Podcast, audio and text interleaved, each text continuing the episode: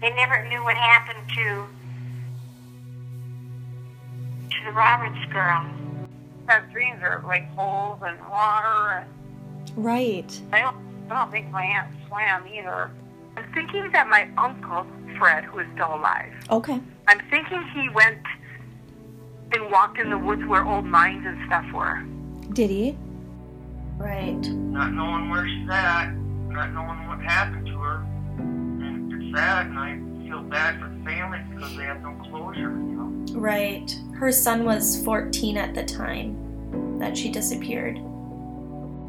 To but Goodrow definitely used his position and the power he had over women to make them submit and tell personal stuff, and then he stalked them. the night that supposedly that that the day that she went missing. Right. So somebody's not telling. There's two stories there. Somebody, either one of them has to be not telling the truth. There was a place along 41 north of the airport. It's kind of a swampy wetland area. And Yeah. She said she gets really strong, strong feelings when she drove past that You're listening to episode 11 of Leap in the Dark, an investigative podcast on the disappearance of Rose Peterson from Hancock, Michigan, who's been missing for almost 30 years. I'm your host, Jill Reback.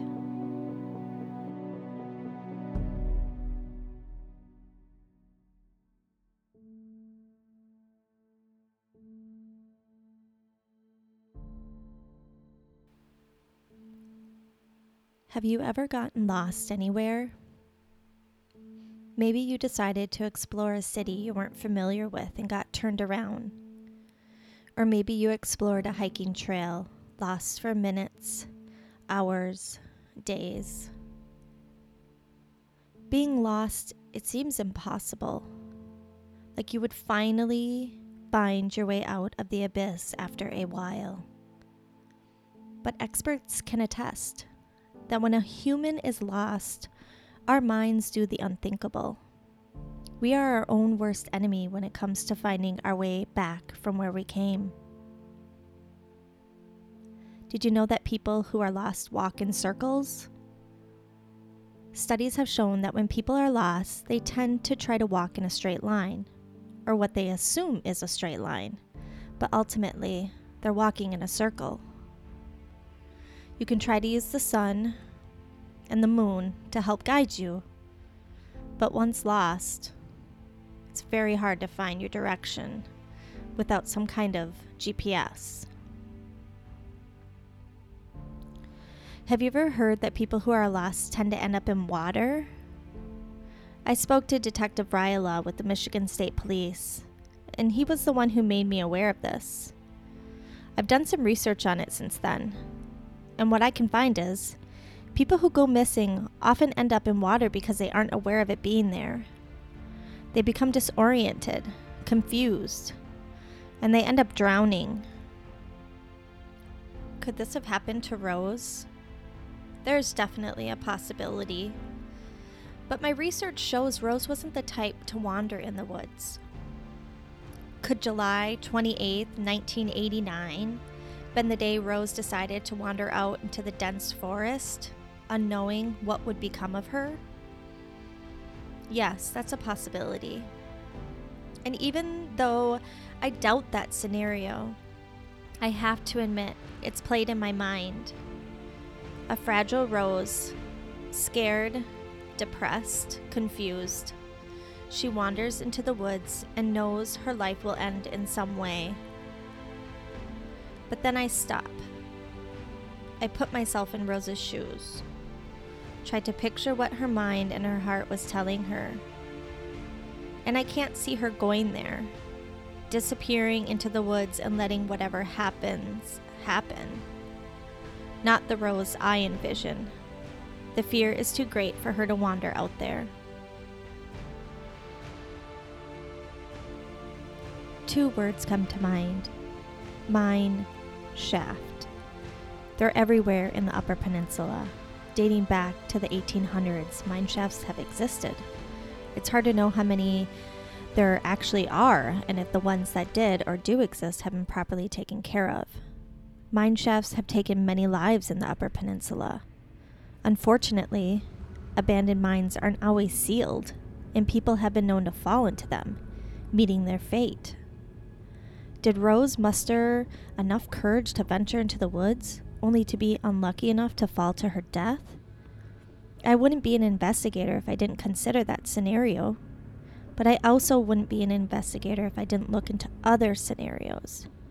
We can convince ourselves that a person wanders into the unknown and nature took its course. But I can't stop there. A flaw of mine, but I need answers, and I know Rose's family would like them too. So I reached out to my uncle from the UP. He's very familiar with mines and he used to work on them. I wanted to get his take on what he thought if Rose could have fallen into a mine shaft, what the possibility was.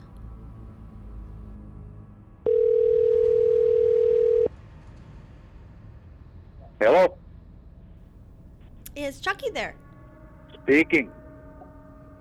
Hi, Uncle Chucky, it's Jill, Oh, hey. Eric's daughter. How are you? All right. It sounds like you're talking in a tunnel. Oh, well, I'm actually um I'm using my recorder. Can you hear me? Yes. Is it Yes. is it echoey? Uh, a little bit, but that's all right. Okay. My dad said it would be okay to call you. Yes. Yes. Um he said that you know um information about like mine shafts and stuff or you're familiar with them. Well, I'm familiar with mine shafts, but I don't know what kind of information you actually want or need. Okay, well, um, you probably know that I'm doing that investigation of um, Rose Peterson. She's a missing person from Calumet. Yeah. And um, so there's speculation Oh. um, that maybe she could have fallen in a mine shaft. Um, do you, basically, with your knowledge, do you think that's even possible for people to fall in mine shafts? Well, you know, back. many years ago, yes, but these days, they most of the mine shafts have been. Uh, oh, how would you say? Concrete slabs over the top of them. Right. Okay. To like seal them up. What about um? Because she disappeared in '89. Do you think? Do you think even Uh, at that time they would have had them sealed up, or? Well, uh, there wasn't some that uh, didn't get sealed. You know, all the notable mine shafts were sealed. I know, but you know, in the UP here, we, Oh. there are just so many of them. It's hard to say. Right. So uh, for for my listeners, if if they don't know what a mine shaft is, what what is it exactly? Well, they uh, actually up here in the UP, it's a vertical, almost a vertical shaft. It goes down slightly on an angle, but Okay. it's just a hole that they dig and they go down. Oh my gosh, uh, we got one here by my house. Here it goes down five thousand two hundred feet. Oh my goodness. So, and then off of that, Wow. every hundred feet or so, they'll go into a horizontal shaft, Okay. and they they keep looking for uh, copper veins and stuff. Do they still use mine shafts in the UP? Oh yes, but uh, they're Oh really? right now they're almost all of them are inactive, but there is new mining companies that are looking to reopen them. You know, Okay. but these are the shafts that uh, would go down at a just a slight angle, and you're able to actually drive a vehicle down them, Oh wow. like the White Pine Mine was, where you could and go down. Oh my God, uh, well over a half a mile underground, just driving. Wow. Oh my goodness, that's crazy.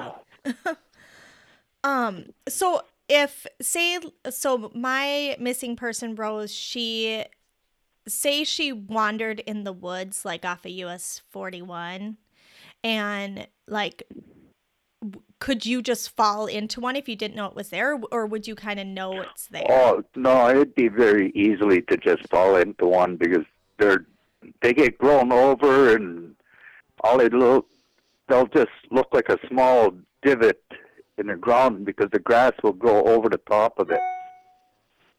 Oh, okay. You know, and then well And- below it it's just void. Right. Right. So if you were to fall in one, you may never well, you probably won't be found again. You'll just Yeah. fall in and yeah. Right. If nobody knows you're there, you're Okay. not gonna be found. Okay. Now I did contact. I haven't gotten a hold of the ins- the mine inspector with the Houghton County, Yeah. but I called him to see if maybe I could, if they know of any mines that would have been in the area she traveled. Um, but but most likely, if there were known ones even back then, they would have sealed them. I'm guessing. Yeah, but uh, there's like I said, there there's an awful lot of mine shafts around.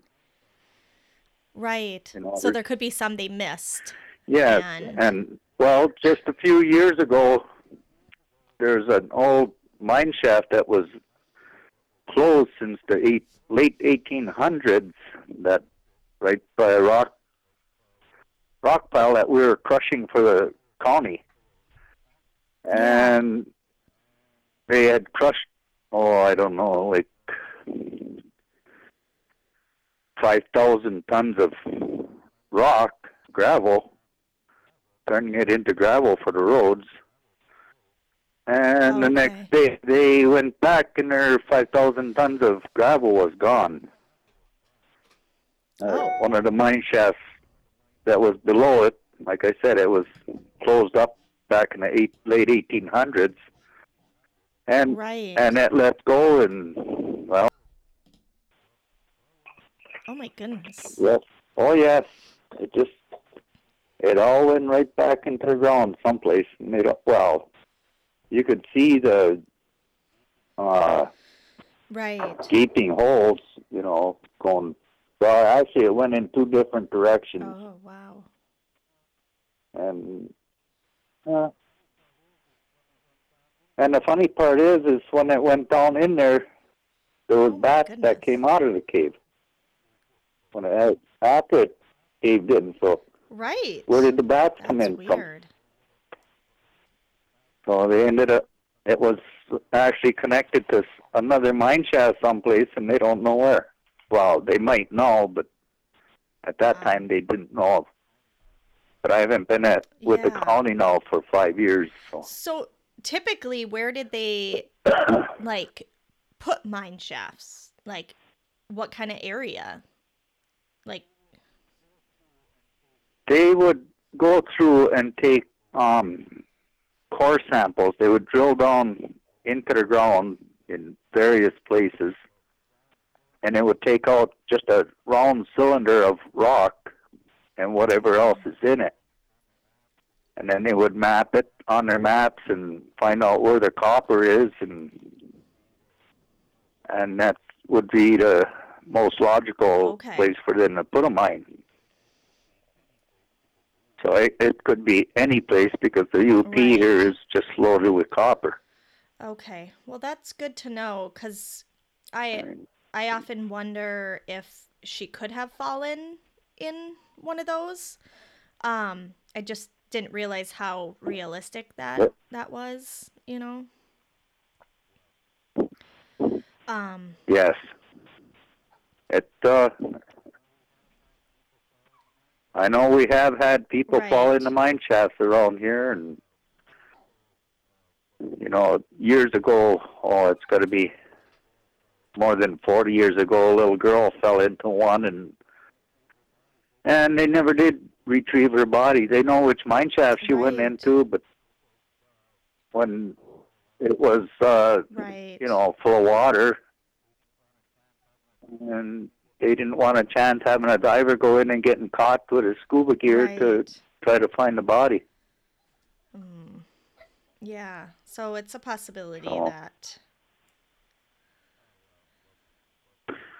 Oh yes, that that's definitely a possibility. Yeah. But like you're investigating her death. If somebody wanted to get rid of her and knew of an open hole, You'd well, never find her. it, Right. they would never find her. Right. No. Okay. Well, that's good to know.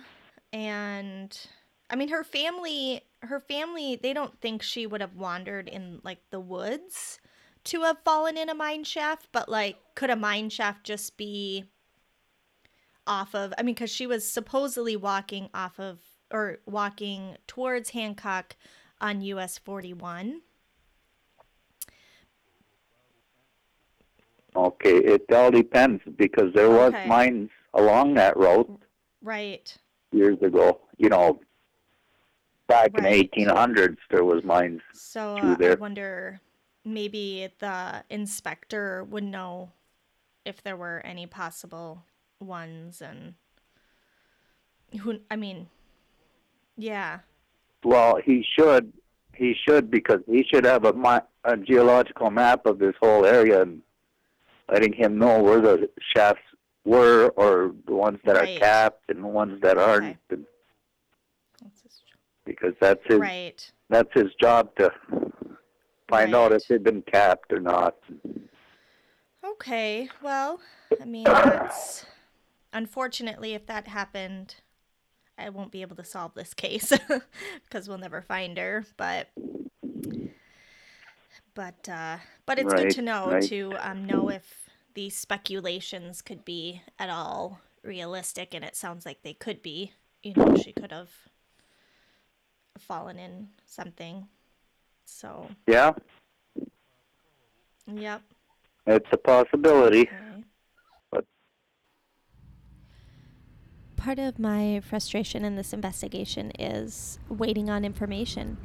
That's why a lot of these episodes um, currently are so spread out and not every week because I'm just waiting to hear back from people. And um, it takes a lot of work to reach people, and people are busy and and they don't have um, availability right away to talk to you. So I'm waiting to hear back from the Houghton County Mine Inspector just to see where mine shafts are um, or were and and if they were sealed along US 41 to see just to to cross that off the list of a possibility of her falling into one. Now there could be some that weren't accounted for and like my uncle said, you know, is a possibility that she could have fallen into one.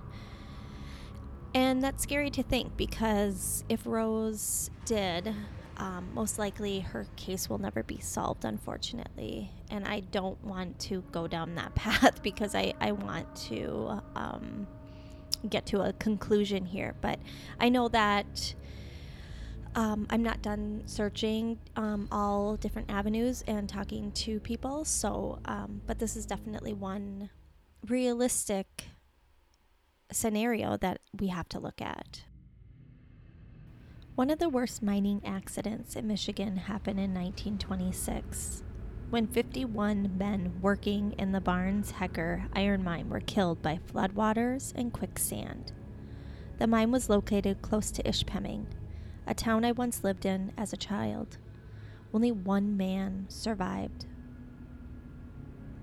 Another accident with mines sits in my memory is a story my mother told me about. A young girl, age seven, fell to her death in a mine shaft in 1966. They weren't able to go in to retrieve her body, so her remains remain there forever, a burial site for her grieving family. This was in Calumet, Michigan. Old mines can be covered with water and brush. It causes a camouflage effect, which looks like solid ground to someone. If Rose wandered in the woods, there is definitely a possibility she could have fallen into an old mine shaft. But the question is would she have really wandered off into the woods all alone? When a person goes missing, the first 12 to 24 hours are crucial. After a few days, the missing person is even harder to find as leads tend to go cold. But what about a 28 year old cold case? Where do the statistics leave you? Well, cold cases are being solved every day. Yet, there is an average as many of 100,000 active missing person cases. And that's not adding in the number of cases, like Rose's, that went cold and inactive. Roughly 900,000 people are reported missing each year. 2,300 Americans are reported missing every day. Medical examiners and coroner offices hold more than 40,000 sets of unidentified remains. When I called the National Missing and Unidentified Persons System, calling about unidentified remains that may fit Rose's description, the caseworker told me the best way to find Rose would be to have the, her DNA in the system.